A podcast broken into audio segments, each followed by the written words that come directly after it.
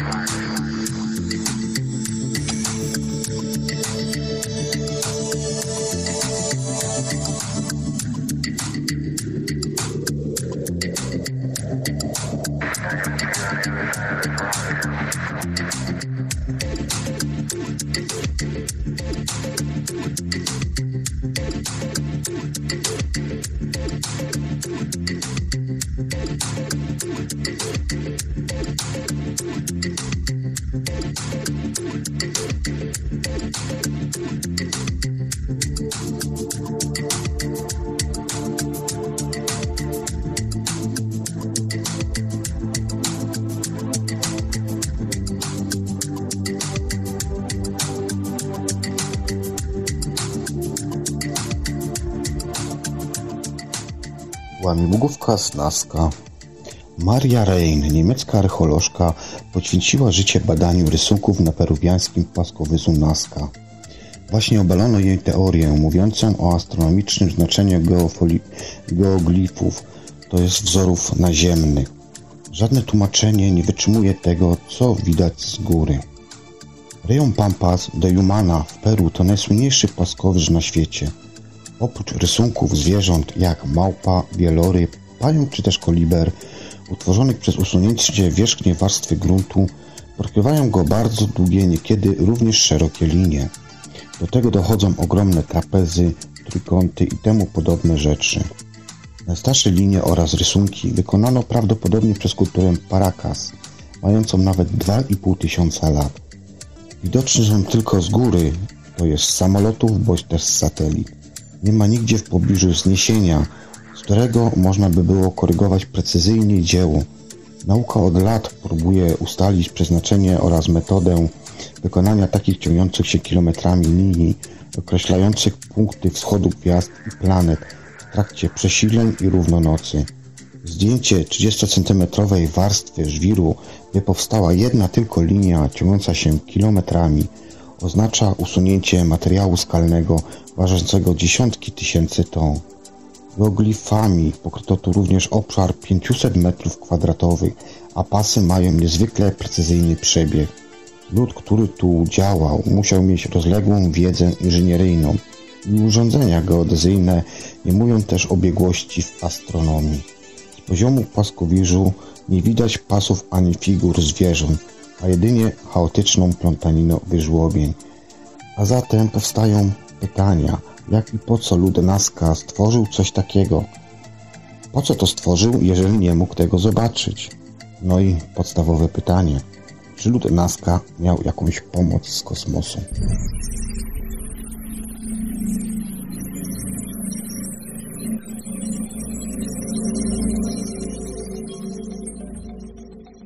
Kto zrobił te kule? Na początku lat 40. XX wieku, podczas karczowania lasów Kostaryki, to jest rzekomo miejsca, które było nietknięte ludzką stopą, natrafiono na dziwne kamienne kule, które miały średnicę do 2 metrów i były one ustawione w geometryczne wzory. Istnieje taki kostarykański kul, wyjaśniono krystalizacją w stygnącym popiele wulkanicznym.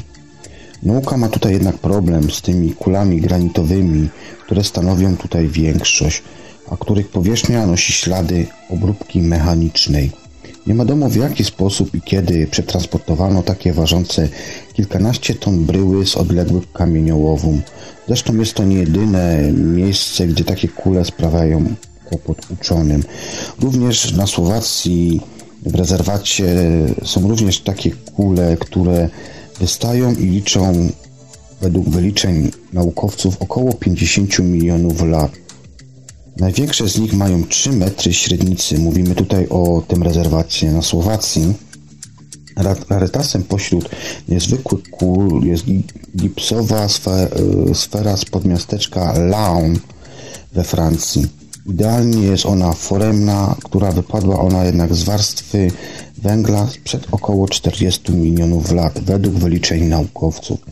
Dyskusja nad pochodzeniem kul znajdowanych na całym świecie toczy się i toczy, a średnica jej tajemnic nie maleje, a wręcz przeciwnie, bo odnajdywane są coraz to dziwniejsze i większe kule. Pod Ottosdal w RPA znaleziono ponad 200 takich kul ze związków żelaza, mających na obwodzie regularne żłobienia. Sfery średnicy około 35 cm o metalicznej powierzchni znaleziono również w Australii i amerykańskim stanie Arkansas. Potem identyczne odkryto w Meksyku i też na Florydzie. Kuliste tajemnice ma również i Nowa Zelandia. Na takich pastwiskach w jej części zachodniej znaleziono właśnie takie ciężkie białe lub też blado-różowe kule wielkości piłki golfowej. Nauka tłumaczy istnienie kamiennych kul krystalizowaniem się stygnącego materiału wulkanicznego lub też powstawaniem konkrecji, to jest skupisk minerałów tworzących się w skałach osadowych. Jednak w przypadku takich znalezisk takie tłumaczenia nie wystarczają, a innym racjonalnym wyjaśnieniem jak na razie tutaj nie ma.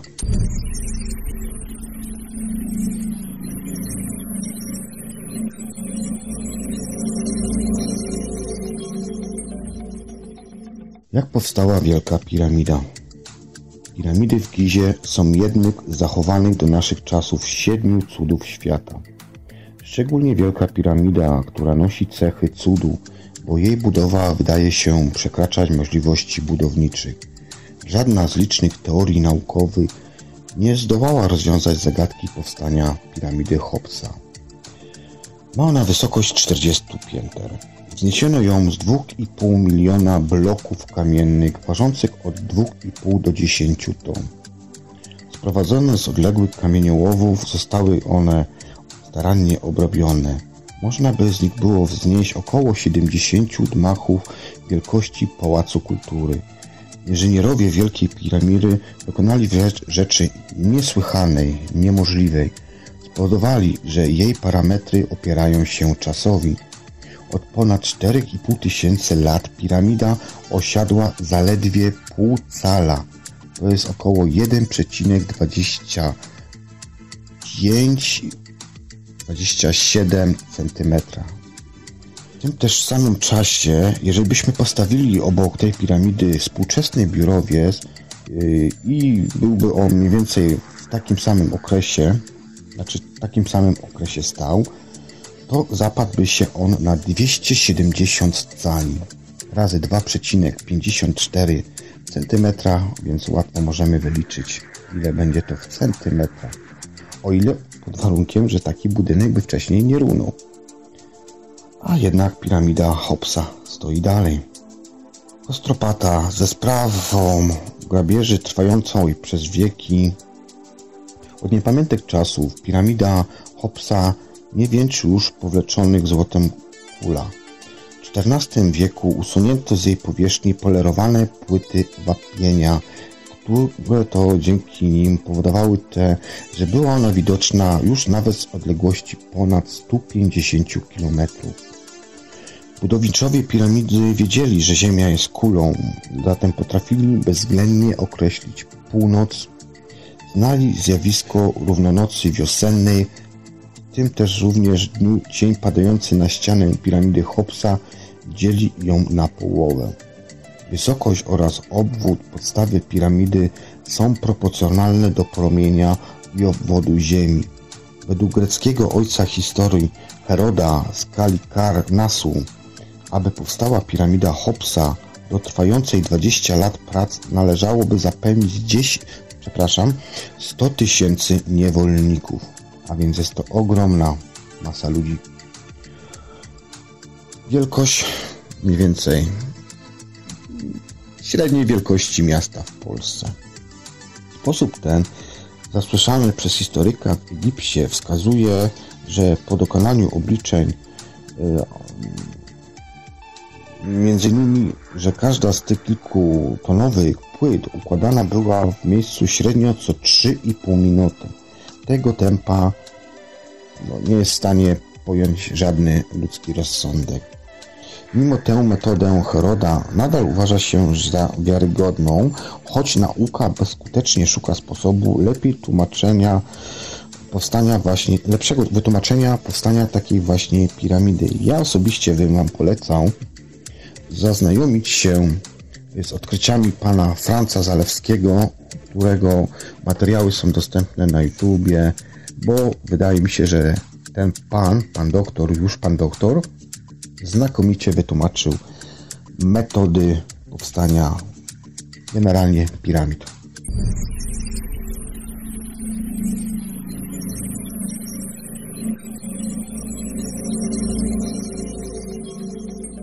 To wybudował Sfinksa. Egipski Sfinks ma twarz faraona Hefrena, rządzącego Egiptem ponad 4,5 tysiąca lat temu. Ale czy powstał on na jego rozkaz? Pytanie do dziś nie do odpowiedzenia. Część naukowców jednak jest zdania, że lew z ludzką głową jest znacznie starszy, a jego oblicze było kiedyś zupełnie inne. Datowanie Sfinksa stało się kontrowersyjne już w 1850 roku, kiedy to Francuz Augane Mariette znalazł wtedy w ruinach świątyni Izydy niedaleko Wielkiej Piramidy wapienny postument z napisem. Z inskrypcji na steli wynikało, że w czasach, kiedy Cheops wznosił ogromną świątynię, od dawna istniały zarówno piramidy, w tym również piramida Cheopsa, jak i Sfinks. Niektórzy też uważają, że były dwa Sfinkse, ale to jest tylko jedna z teorii konspiracyjnych. Syn Cheopsa, Hefren, nie mógł więc być inicjatorem wyrzeźbienia wielkiego lwa z ludzką twarzą. Czy jest zatem możliwe, aby jego ojciec Cheops przywłaszczył sobie autorstwo Wielkiej Piramidy, a na rozkaz Hefrena poszły w ruch druta zmieniające twarz tego właśnie Sfinksa? Wiele wskazuje na to, że i Sfinks nie powstał w czasach Hefrena. Po zmianie rysów w twarzy na rysach tego władcy poważnej korekcji kształtu głowy oraz tułowia pociąg zatracił proporcje. Badania wykazały, że twarz Sfinksa oraz górna powierzchnia ciała zostały skute. Architekt Jonathan Foyle twierdzi, że posąg pierwotnie nie był lwem. Inni są też zdania, że raczej bogiem Anubisem z twarzą szakala. Starsze od piramidy pochodzenie Sfinksa potwierdzają analizy prastarych dróg wytyczonych w tym rejonie. Ich przebieg sugeruje, że zostały one poprowadzone tak, aby ominąć posąg. Amerykański zespół geologów z Robertem Schochem stwierdził, że Sfinks nosi ślady głębokiej erozji wywołanej poprzez długotrwałe deszcze. W tym suchym rejonie ulewy występowały ostatnio między 7 a 9 tysiącami lat temu. I powstają kolejne pytania zagadek do dziś nierozwiązanych. Jeśli Sfinks już wtedy był gotowy, musiała go znieść cywilizacja, o której do dnia dzisiejszego właściwie nie wiemy nic. A zatem czy egipski Sfinks jest starszy niż piramidy? Jak to jest możliwe? Tutaj Was ponownie odsyłam do odkryć pana Franca Zalewskiego, dostępnego na YouTubie. On tam również opowiada o Sfinksie.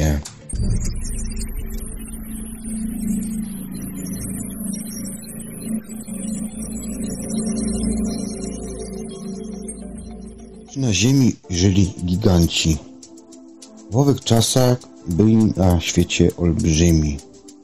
Tak podaje Księga Rodzaju, którują jej mity z całego świata, opowiadając o ogromnych ludzkich istotach zamieszkujących ziemię.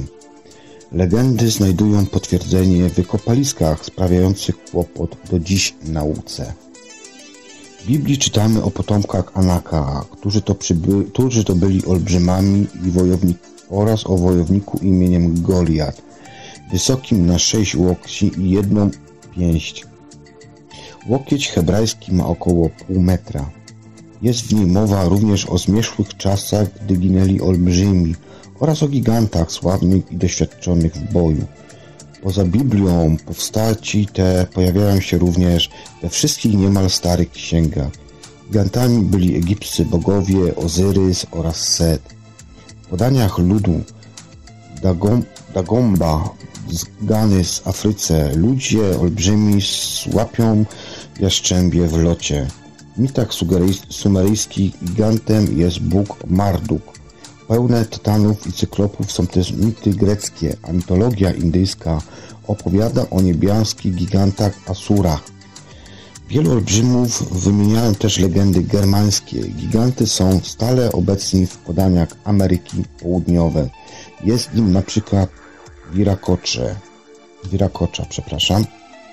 Według legendy stare miasto Tiahuanaco budowali olbrzymi w ciągu jednej nocy. W XIX wieku odkopano w północnej Karolinie, to jest w Stanach Zjednoczonych, szkielety olbrzymów mierzących około 3 metrów. W 1988 roku uczeni znaleźli w Kalifornii 2,5-metrowy szkielet kobiety, ale oprócz gigantów przewyższających człowieka o kilka głów, zdarzają się także przerośnięci wprost nieprzyzwoici giganci. W XVII wieku odkryto w Szwajcarii wyposażone po królewsku ludzkie szczątki, które to za życia musiały mierzyć ponad 7 metrów szerokości. Pytanie, skąd się wziął właśnie taki 7-metrowy człowiek? Już w 2008 roku w Gruzji w rezerwacie Haragauli, to jest wąwóz Borżomi, odkopano szkielet starożytnego giganta o czaszce 3-krotnie większej od czaszki ludzkiej. Dobrze też wyjaśnia może nie powstanie, ale bardziej historię gigantów oraz z jakich okresów ludzkości są odnajdowywane szczątki właśnie takich gigantów, choćby nawet i Klausdona, którego również można sobie pooglądać na YouTubie.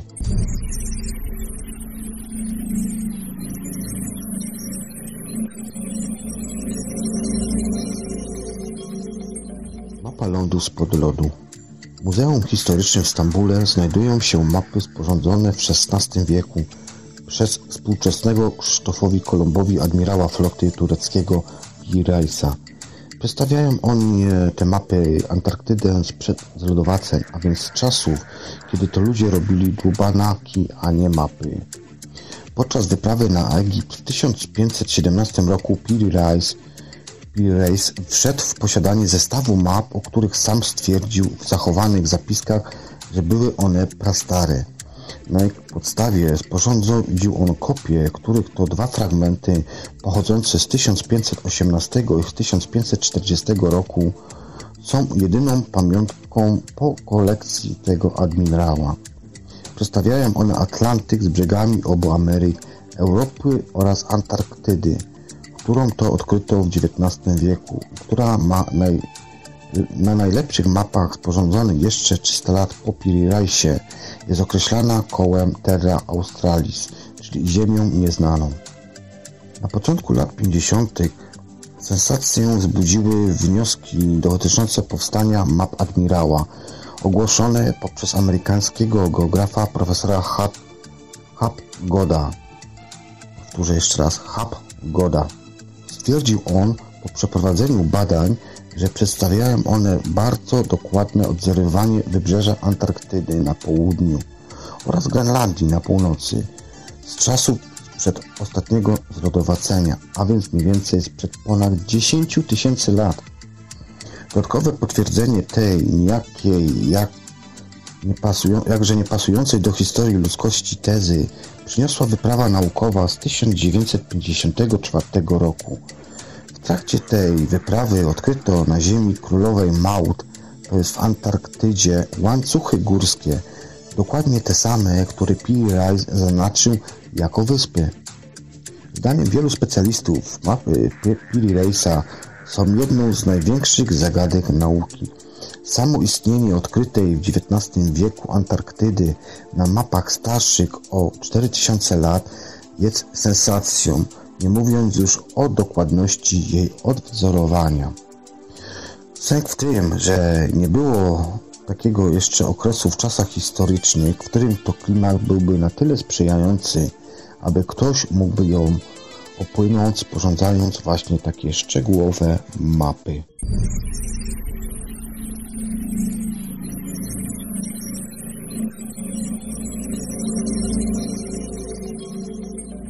Materia starsza niż ludzkość. Ten przedmiot był solą w oku archeologów, którzy to nie potrafili wyjaśnić, jak to jest możliwe, że w ogóle ona istnieje.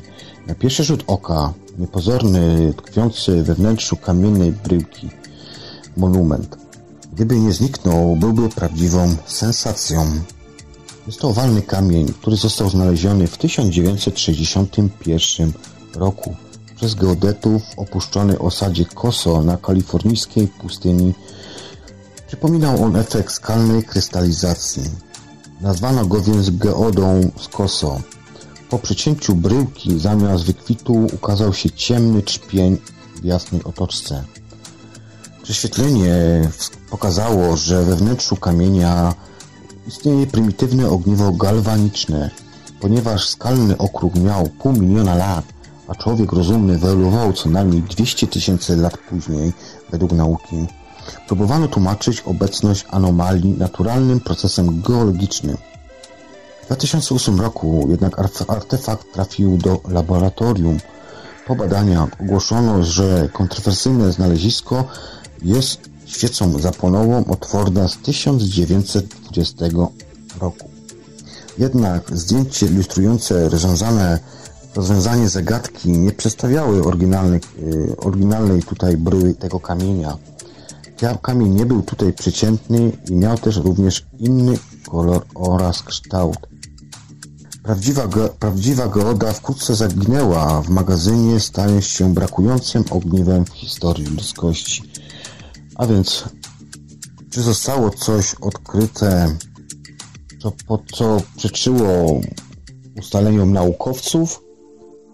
I w jakiś dziwny sposób, jak to już nie pierwszy artefakt na świecie, w dziwny sposób się rozpłynął?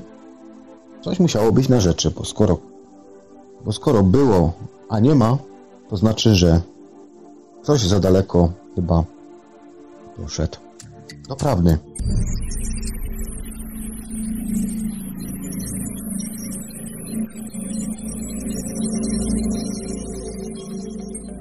Tajemnica kamienia Sajhuite.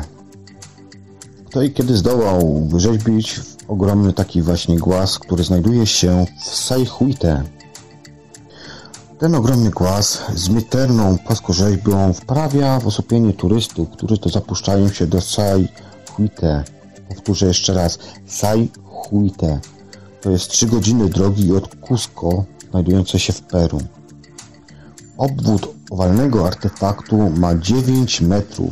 Na jego powierzchni ręce artysty niewiadomego pochodzenia, wiadomo kiedy też, wyrzeźbiły setki figurek oraz innych szczegółów. Na kamieniu znajduje się trójwymiarowa mozaika, która jest złożona z domów, kanałów, pomostów, zwierząt, a nawet wizerunków ludzi. O zabytku nie wiadomo dosłownie nic poza tym, że powstał on na długo przed tym, zanim Inkowie stworzyli tu swoje imperium. Prawdopodobnie płaskorzeźba była częścią nieistniejącej od dawna świątyni związanym z kultem wody, a nie ma co do tego jednak tutaj żadnej pewności. Absolutnie też zagadka Zagadką pozostaje to, dlaczego hiszpańscy konkwistatorzy, którzy zrobili obiekty miejscowych kultów, którzy zrównali obiekty miejscowych kultów z ziemią, oszczędzili ten jeden z zadziwiających zabytków. Niesamowity głaz, oryginalny i ozdobny, nietknięty ręką barbarzyńców i lekko tylko nadgryziony zębem czasu. Znaleziono właśnie na takim szczycie tego wzgórza, do którego udają się turyści. Nikt nie wie, jak i długo tam tkwił i właściwie kto go stworzył. Jest to kolejna zagadka nierozwiązana, których jest bardzo, bardzo wiele.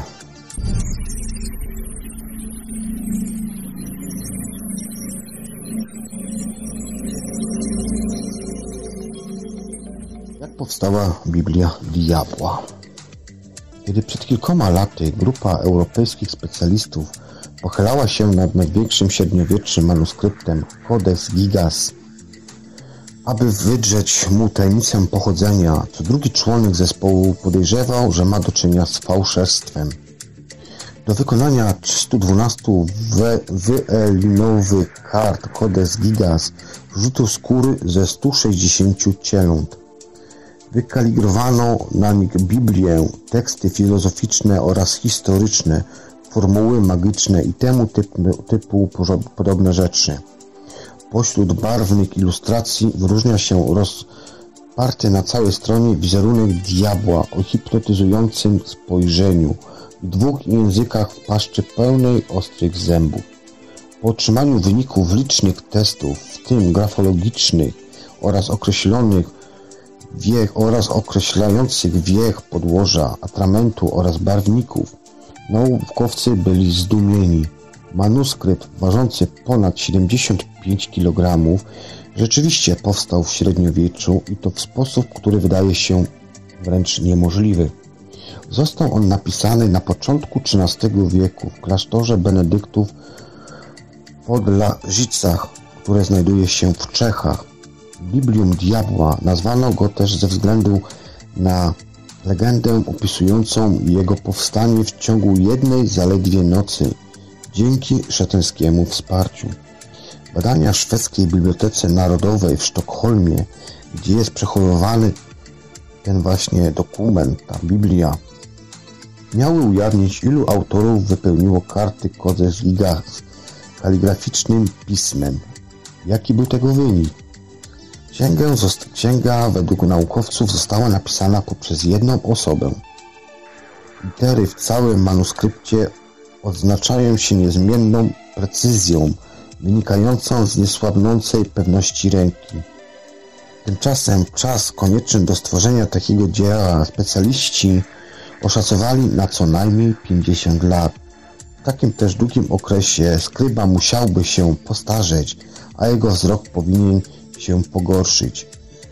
Jak dotąd najlepszym wyjaśnieniem szokujących wyników badań naukowców tego właśnie kodeksu jest właśnie diabelska legenda jego powstania.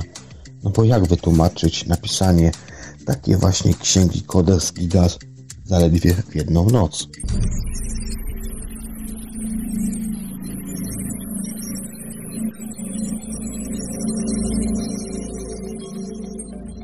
Zrobił te figury.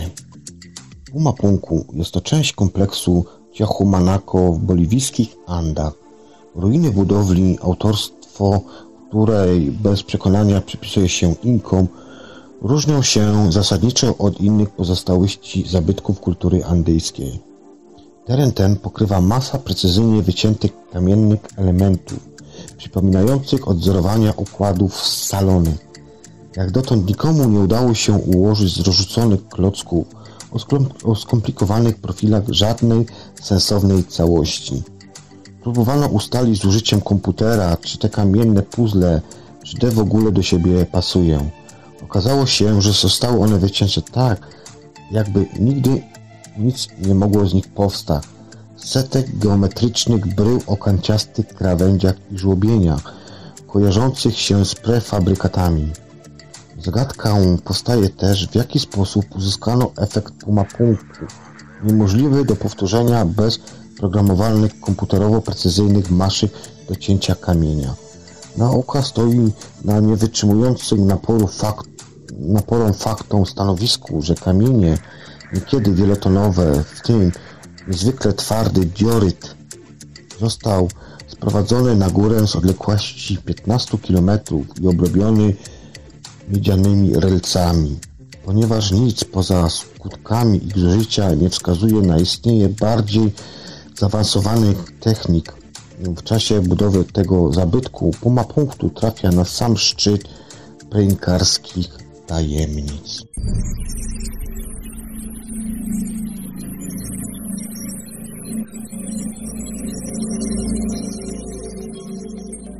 Ukryta wiadomość od Boga. Wiedza o wszystkim, co już było i o tym, co nadejdzie, została ukryta w 5 pierwszych księgach Starego Testamentu. Ten pozornie szalony pogląd znalazł potwierdzenie dzięki metodom informatycznym. Prace nad analizą tekstu pięcioksięgu pod kątem ujawnienia ukrytych w nim informacji trwają w Harvardzie oraz w Yale. Wiele wskazuje na to, że tekst Tory zawiera wiadomości o historii świata, w tym o wydarzeniach XXI wieku.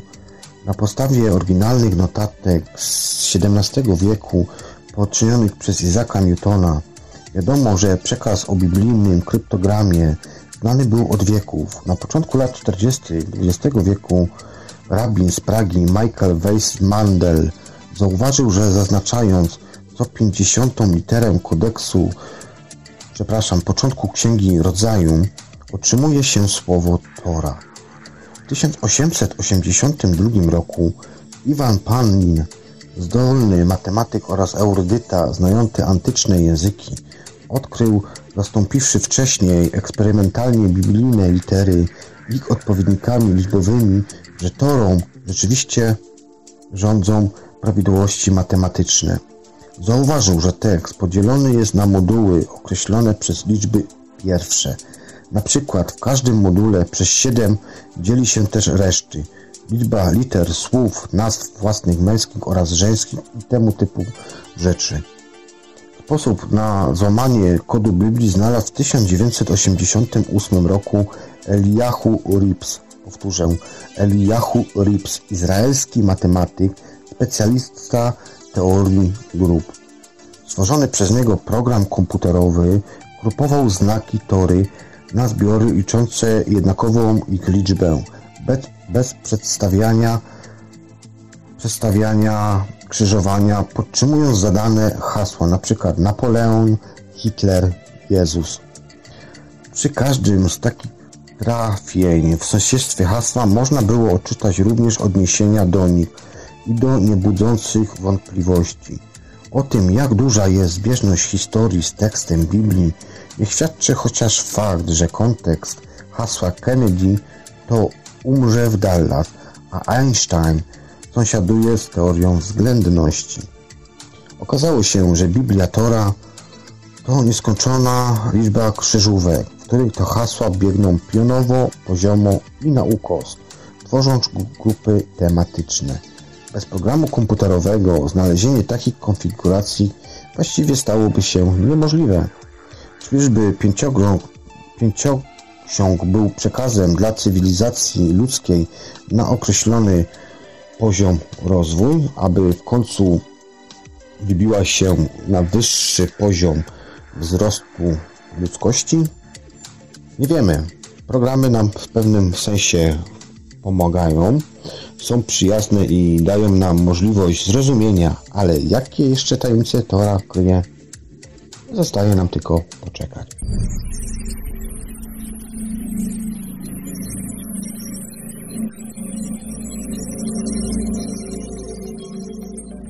Tajemnica starego komputera. Machinę wyłowiono ponad 100 lat temu z wraku statku stojącego koło wysp Antykithery, niedaleko Krepy. Pokryta ona była wapiennym osadem i wyglądała na fragment jakiegoś współczesnego mechanizmu.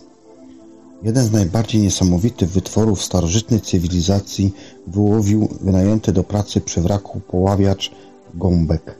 Na podstawie wszystkiego, co wiemy o cywilizacjach antycznych, przedmiot, który zatonął razem ze statkiem w pierwszym stuleciu przed naszą erą, mający ponad 2100 lat, w ogóle nie powinien istnieć. Był on zbyt precyzyjny, zbyt skomplikowany i wygląda raczej jak rzecz przyszłości, aniżeli antyk. Jeden z archeologów po obejrzeniu maszyny eksponowanej w muzeum w Atenach stwierdził, że w tym jednym przypadku gotów jest zrozumieć stanowisko Erika von Dänikena, który w książce pod tytułem Wspomnienia z przyszłości rozpływa się nad niezwykłością przedmiotu, sugerując jego pozaziemską proweniencję. W niezwykłym przyrządzie twórca teorii o kosmitach, pchający do przodu ludzką cywilizację, widział, a właściwie widzieli, bo to byli twórcy, na pewno tak przynajmniej przypuszcza się, że nie tyle było to urządzenie wykonane poprzez obcych, ale również zostało ono zrobione według ich instrukcji. W tejże maszynie wszystko jest bowiem niezwykłe. Nawet brąz, z którego została ona wykonana, nie jest zwykłym starożytnym brązem. Jest on czystszy oraz twardszy.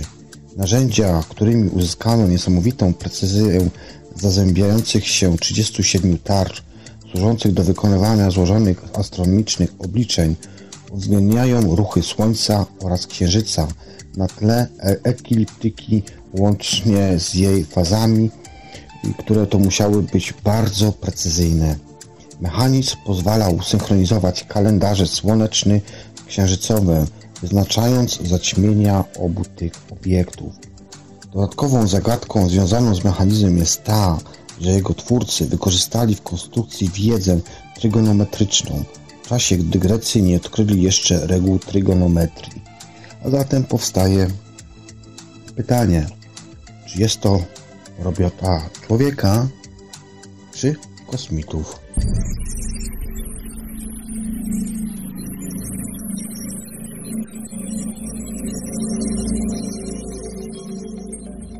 Niezwykłe posągi niezwykłych istot. Wyrzeźbiono z tufu wulkanicznego mające niezwykle 6-8 metrów posążki, znajdują się na wyspie. Na wyspie jest ich setek. Największy, leżący w kamieniołomie, mierzy zaledwie prawie 22 metrów. Nie wiadomo, kogo one przedstawiają. Czy są to bogowie, czy to są giganci, a może dawni władcy. Opierają one na brzuchach długie dłonie o dziwnych, wygiętych, wrzecioniowatych palcach. Mowa jest tutaj o leżącej 4000 km od najbliższego lądu na Oceanie Spokojnym wyspie, która jest nastraszona właśnie takimi setkami kamiennych rzeźb. Holendrzy odkryli tą wyspę już po Wielkanocy i dlatego też ochrzcili ją Wyspą Wielkanocną. Ale jej lud przez wieki nazywał ją Matakiterani. Powtórzę, Matakiterani, wędrująca gwiazda. To nie są twarze ani ręce ludzi, twierdzi wielu spośród podróżników, którzy odwiedzili tę wyspę i przyjrzeli się tym posągom. Według legendy pierwsze postacie wyszły z kamieniołomu same, poruszane maną, czyli taką magiczną siłą króla wysp. Na ich plecach widnieją niezidentyfikowane symbole. Niektóre olbrzymy poczerniały, porastają je liszaje mchu. Inne zostały nietknięte. Nie imają się ich ani wiatr, ani piasek, ani woda. O tych tubylcy mówią, że ich mana wciąż działa. Największy posąg z wyspy El Gigante waży 250 ton. Kto je wyrzeźbił? No i po co? Nigdy nie poznamy tak naprawdę tej historii, której świadkami były te właśnie figury. Przybysze z Europy przywlekli tu czarną ospę. Wcześniej krwawe żniwo zebrała również wojna domowa. Ostatni mędrcy znający historię kamiennych olbrzymów zginęli z rąk Europejczyków 150 lat temu. Według podań ludzie przypłynęli na Wyspę Wielkanocną w IV wieku. Przybyli z Tahiti, która znajduje się w Polinezji, powtórzę, Tahiti, oraz z Ameryki Południowej. Przekaz ten Tylko w połowie spotkał się z uznaniem uczonych, powątpiewających w możliwość dotarcia tu z miejsca tak odległego jak Ameryka Południowa. Przekonał ich norweski podróżnik Thor Heyerdahl. Powtórzę, Thor Heyerdahl, przepływając Pacyfik na trakcie Kon-Tiki. Ta sama trzcina, która rośnie na wyspie, porasta wybrzeża południowoamerykańskiego jezioro Titicaca. Zagadka osobników wysp wydaje się więc nierozwiązana i niewiadomą pozostają również posągi, które znajdują się na tej wyspie wielkanocnej.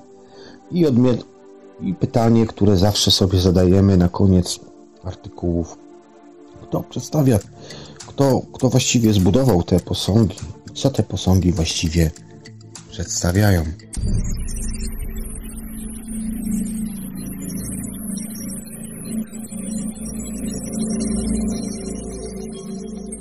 Księga nie do czytania. Manuskrypt Wojnicza.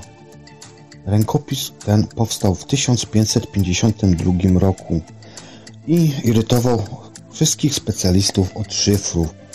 Wielu próbowało rozszyfrować, co właściwie pisma tu oznaczają, jednak nikomu się póki co jak na razie nie udało rozwiązać tej zagadki. W skarbcu szacownego uniwersytetu w Yale, gdzie przechowywana jest taka właśnie ta księga, jest ona zrobiona i udostępniona w sieci kolorowe skany, które to składają się ze 120 kart manuskryptu. Udostępniane w sieci te manuskrypty dają taką jakby nadzieję. Ten, kto to wrzucił, po prostu miał nadzieję, że ktoś z ludzi wpadnie na pomysł, jak złamać takie szyfry rękopisu, którego to właścicielem był kiedyś bibliofil Michael Wojnicz, urodzony w 1890 do 1930. Cała księga nie tylko jest niezwykła, ponieważ niektórzy uważają, że jest ona pismem elfów, ale jest też jedną wielką zagadką. Zawiera ona odwzorowanie gwiazdobioru Andromedy, dziwaczne ryciny z postaciami nagich kobiet oraz rysunki roślin nieznanych gatunków. Manuskrypt ma charakter po części ezoteryczny, w pewnej mierze fantastyczny, ale też i naukowy. Z pewnością jest też fascynujący, ponieważ jednak jak dotąd jest on po prostu niepoznawalny. Specjaliści, którzy użyli go do odkrycia, tej treści księgi najlepszych programów dekodujących, skomentowali swoją porażkę, mówiąc tym, że jest to język z innej planety. Wojskowi szyfranci odpałszy w zmaganiach z wygibasami manuskryptu postawili tezę, że rękopis jest fałszywką udającą księgę wiedzy tajemnej ze szlaczkami zamiast pisma. Aby dobić swoich racji, polecili też zbadanie metodą Zipfa. Dzięki niej można sprawdzić, czy zapis jest prawdziwym przekazem treści, czy raczej szlaczkiem. Rękopis Wojnicza okazał się napisany w jakimś rzeczywistym języku, tyle tylko, że jest po prostu ten język nieznany. Fizyk Marcello Montemuro, dowiódł, odszukując grupy zawierające te same zestawy znaków, że tekst jest tutaj szyfrem. Nowsza teoria głosi, że księgę napisali Aztekowie w języku Nahuatl. Nawet jeśli to prawda, bez szyfru i tak nie można poznać jej treści.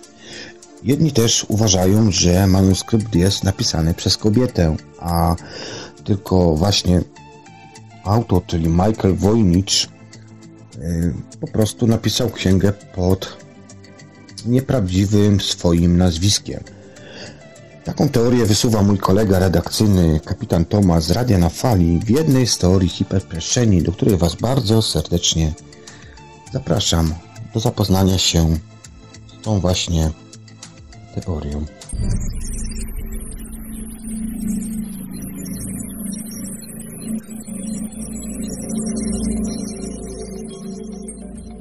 Piąta planeta Sumerów. Nauka zwykła rozwiewać, a nie potwierdzać mity. I oto zdarzył się wyjątek od reguły.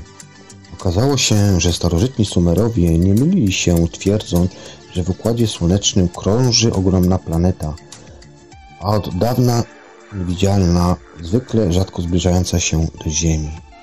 Astrofizycy Mike Brown i Konstantin Bategin wykazali istnienie w Układzie Słonecznym nieznanego obiektu ponad dziesięciokrotnie masywniejszego niż Ziemia, przetwarzając matematyczne zakłócenie grawitacyjne w pasie Kuipera.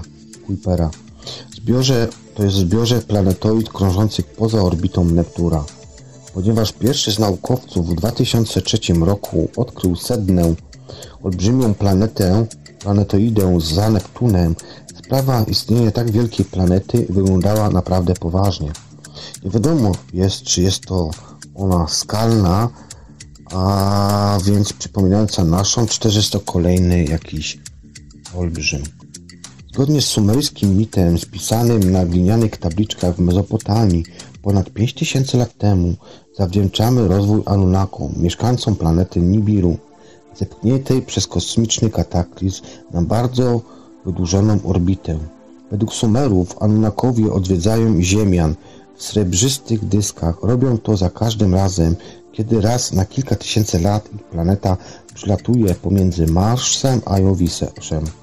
Szansa na to, że hipotetyczna planeta jest zamieszkana, jest praktycznie bliska zeru, ponieważ temperatura na jej powierzchni bliska jest zera bezwzględnego, to jest minus 273 stopni Celsjusza. Z drugiej zaś strony starożytny mit wydaje się nie być przypadkiem, ponieważ wiedza Sumerów ludu o nieznanym pochodzeniu, choćby na temat liczby planet Układu Słonecznego i rządzących nimi praw, jest naprawdę intrygująca. Wiedzieli oni, że planety okrążają Słońce.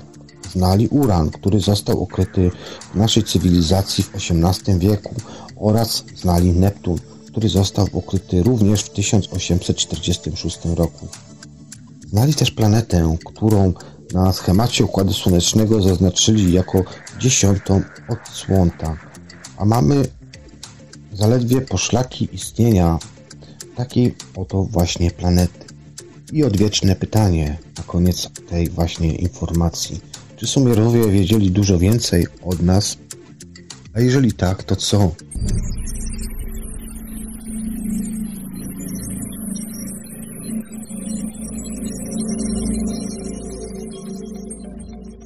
Dziwne podobieństwa różnych religii. Uczniowie Jezusa głosili w całym Imperium Rzymskim, że Jezus, Mesjasz, zmartwychwstał trzeciego dnia po śmierci na krzyżu. Podobnie jak Mitra, niezwyciężony Bóg Słońca, którego w Azji Mniejszej czczono 14 wieków wcześniej. On też zjadł z uczonymi ostatnią ucztę, został ukrzyżowany i zmartwychwstał po świecie Paschy. Bogowie czyni w różnych częściach świata na długo przed Jezusem także kończyli ziemskie żywoty aktem powstania z martwych. Tak było w przypadku babilońskiego bóstwa Dumuzi, boga pasterza, czy też Adonisa i Pana, w postaci z greckiej mitologii mistycznego Orfeusza, Protesilaosa, Heraklesa i Tezausza. Attis, bóstwo z Frygii w Azji Mniejszej, zmartwychwstał trzeciego dnia, podobnie jak egipski Ozyrys i czczony w Tracji Dionizos. Zamolxis, Tracji niewolnik Pitagorasa z VI wieku przed naszą erą, wraz z naukami o charakterze religijnym głosił swoje zmartwychwstanie. Kilkadziesiąt lat przed Jezusem trzeciego dnia po swojej śmierci miał zmartwychwstać Szymon z Perei, uważający się za Mesjasza. Jezus, Żyd obywatelstwa rzymskiego, żyjący w pierwszych dziesięcioleciach naszej ery, był kolejnym Mesjaszem w historii. Wzmianki o nim odnajdujemy w pismach Tacyta. Za to też mówiące o Jezusie fragmenty pisma Józefa Flawiusza okazały się ewidentnym fałszerstwem. Ewangelie spisane po śmierci Jezusa przez ludzi będących świadkami Jego życia, jak Jan oraz Mateusz, czy przez tych, którzy oparli się jedynie na opowieściach, to jest Łukasz i Marek, stały się źródłem wiary chrześcijan. Jak wskazują nam tutaj informacje, takich mesjaszy było bardzo, bardzo wielu. I tak jak powiedziałem wcześniej, kończyli oni wszyscy w bardzo podobny sposób. Wnioski pozostawiam Wam.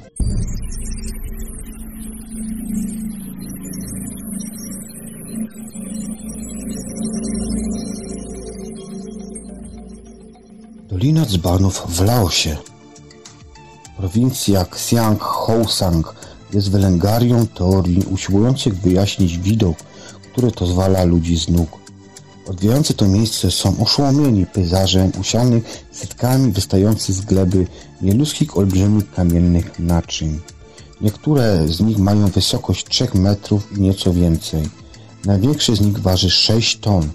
Kamienne cylindry wyrzeźbione z różnych odmian skał, przewagą ciężkiego granitu, najprawdopodobniej miały kiedyś pokrywy, ponieważ odkryto pomiędzy nimi kamienne dyski. Dzbany wyrastają z doliny w 90 skupiskach, których to największe liczą prawie 400 naczyń. Jest to obłędne szaleństwo, tak twierdzą przynajmniej specjaliści, na razie zmagający się z datowaniem tego właśnie zabytku. Zdania na ten temat są bardzo podzielone, ponieważ jedni uważają, że dolina zapełniła się dzbanami około 500 lat przed naszą erą, natomiast inni, że 1000 lat później. Faktem jest, że kamieni, z których zrobiono także naczynia, nie ma w okolicy i nie wiadomo jak i skąd zostały one tutaj sprowadzone. I wreszcie zagadka główna. Kto? Po co zostawił archeologom tak trudne wyzwanie? Według wiodącej teorii naczynia służyły jako urny pogrzebowe. O autorach naczyń mówi się jedynie jako przedstawicielach nieznanej prastarej kultury.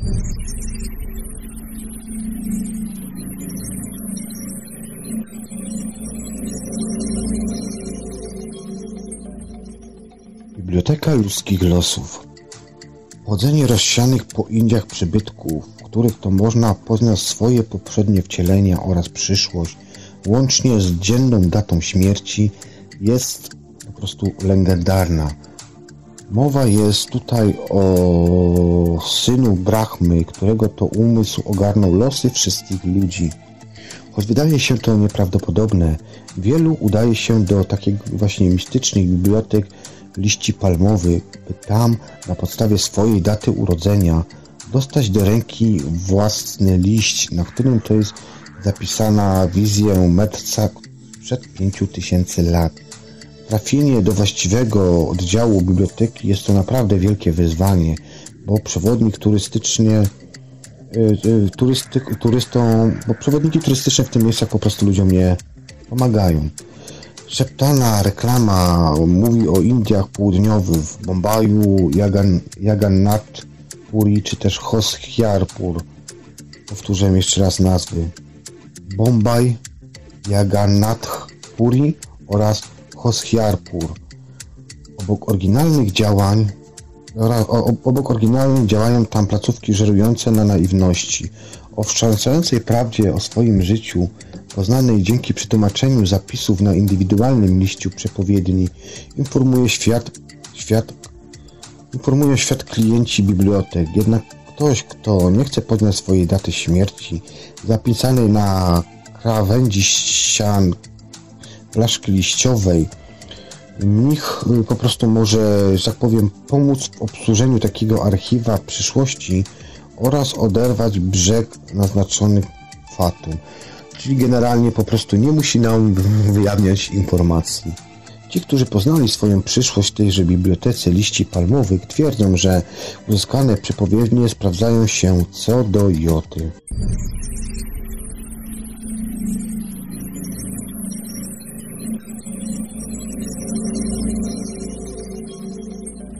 Twarz z medycyny Hat. Ten wyraźny profil Indianina odkryto przypadkiem podczas przeglądania satelitarnych map Ziemi. Jest niecką długości 400 metrów wyżłobioną w gliniastym gruncie.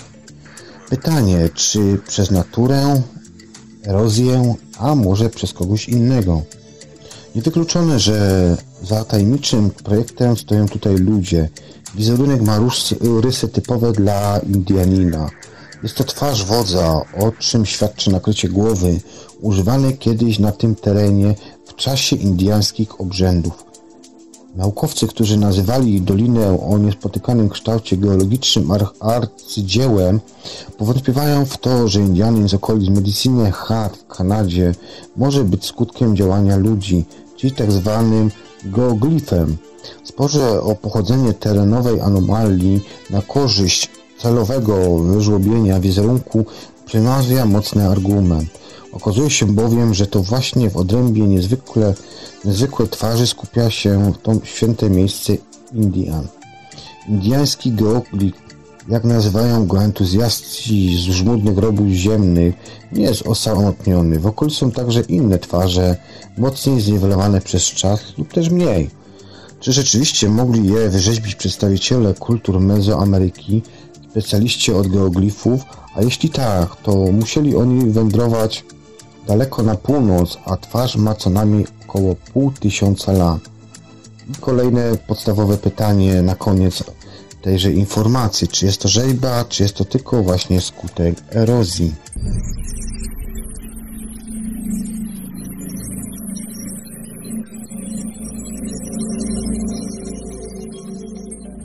Tajemnica ludu Syriusza.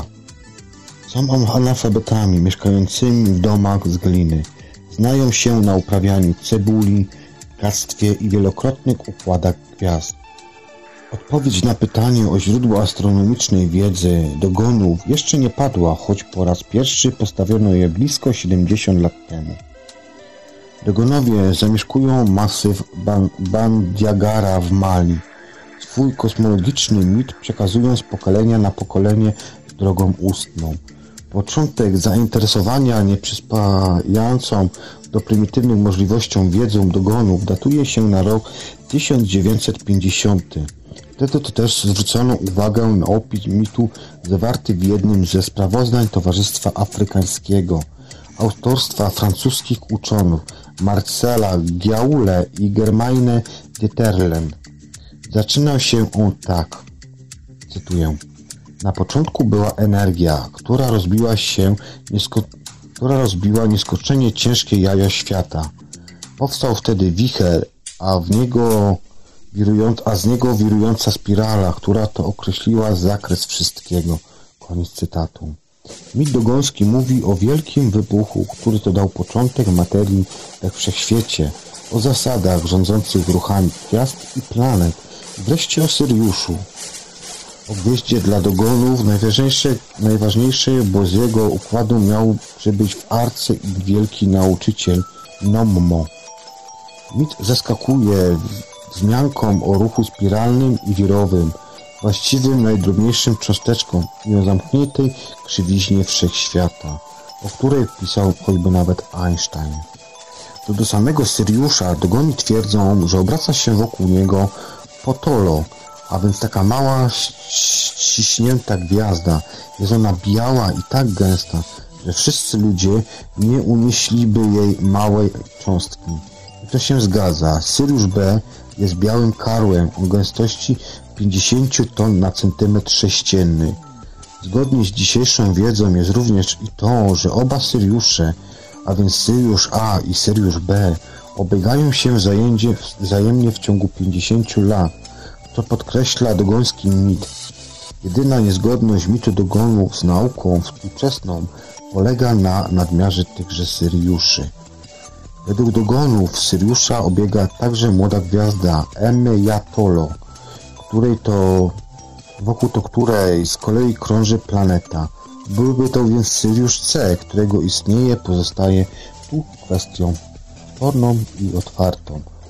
O czym zatem jeszcze mogli wiedzieć dogoni? Pozostaje nam tylko poczekać i być może jakieś kolejne nowości wyskoczą w niedalekiej przyszłości.